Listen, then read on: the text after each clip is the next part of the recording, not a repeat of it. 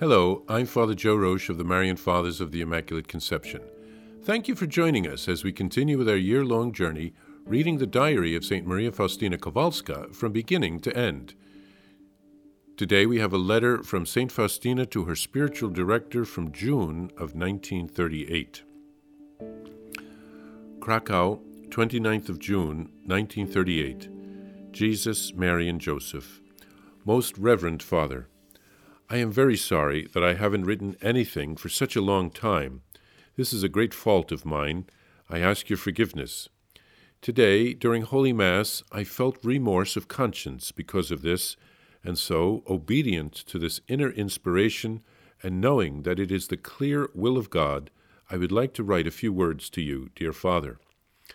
Although it is a bit late, I would like to thank you very much for your Easter wishes and for sending us the paper with the article on God's mercy. I received it on the 3rd of June. I was delighted with it. I am curious to know how things are with you, Father. Has your health improved? I ask I asked God to keep you in good health for many years to come, because this is necessary for this work. O oh, Father, I cannot tell you how happy I am that the divine mercy is already being worshipped in spite of all the adversities and human envy in spite of Satan's anger and hatred, God's work will not suffer one bit of loss. The Lord God gave me to see His glory, which flows from this work, and this is only the beginning. My heart was amazed at the sight of this knowledge, and I am so much at peace concerning this whole work that even if the greatest adversities were to rage, they would not be able to disturb my peace for even a moment. I understood clearly that there is nothing of myself in this whole work, and that God Himself continues to direct His work and uses us merely as useless instruments. I say this about myself because I see that I sometimes hinder God's action through my eagerness. And yet, in spite of the fact that God Himself is in charge of this work, we are obliged to do everything that is in our power in order to move it forward, even though through our even though our efforts might seem to be of no avail. However, God's work is built on them. I would also like to say that the chaplet is efficacious in the conversion of souls. Father, if you have some obstinate soul resisting God's grace, try to induce it to say this chaplet and pray it yourself for this soul, Father, for then God's grace will surely conquer it. I have now come to know even better God's power contained in this chaplet when, during these days, I gained the victory over the exterminating angel who once again wanted to strike our earth. I won the victory by reciting the chaplet. And now, as to my health, I must say it is very poor. I have been in the sanatorium in Pradnik Biały for three months already. I was here last year, and I am to remain here until the 20th of July. The doctor tells me that it would take a miracle for my health to return or to put in new lungs, but I desire neither a miracle nor new lungs. All I want is the most holy will of God. Let God do with me as he pleases. Do I suffer? I do not suffer much, apart from coughing and occasionally bringing up blood, but that is nothing. The life of my soul has not changed in any way. It has deepened due to the suffering and the abandonment that God has allowed. I have benefited from this struggle because I have risen above suffering and consolation and even above my very self. This happened on Low Sunday.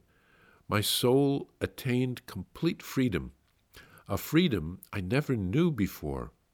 Oh, how good it is to lose everything, including one's own self, for God. Then the soul attains such spiritual freedom and rises above all worlds. I am running out of paper, and yet I have barely said anything but maybe God will give you to know what I have not yet written down. I kiss your hand, dear Father, and ask your prayers and blessings. Sister Faustina. Well, this is the last letter we have between St. Faustina and Father Sopocko. Some other letters between them have been lost. Uh, she prays that God will give him the health needed to do the work of spreading the message uh, of divine mercy. This is about three months before her death.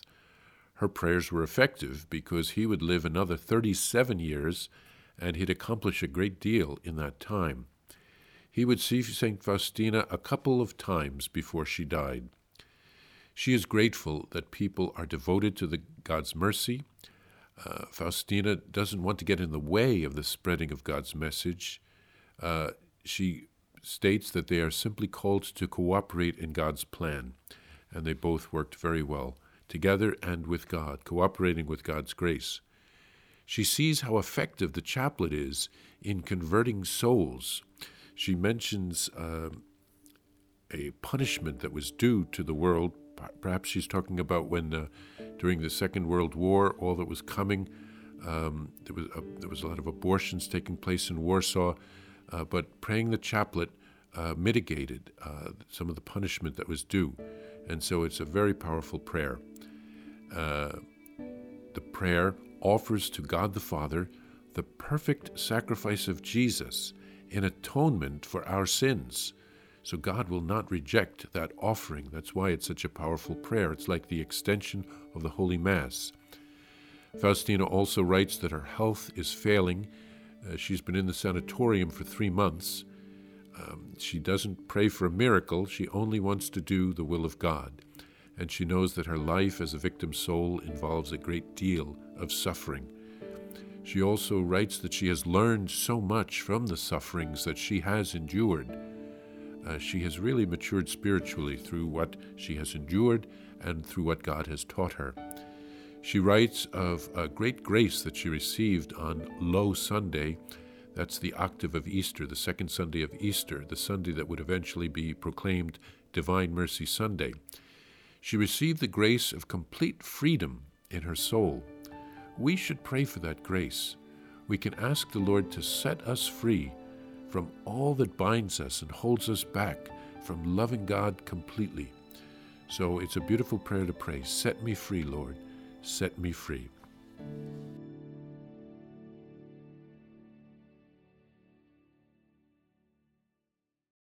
Please follow or subscribe to this podcast to receive the latest episodes and updates. If you have enjoyed this podcast, I invite you to leave a review. Reviews greatly improve our podcast ranking and will help other people throughout the world find St. Faustina's diary in a year. Remember, Jesus promised St. Faustina in diary number 1075 souls who spread the honor of divine mercy are protected by God like an infant by a gentle mother. Please help us spread the message of divine mercy. Thank you, and God bless you. Visit shopmercy.org to order your copy of Divine Mercy in My Soul, the diary of St. Maria Faustina Kowalska.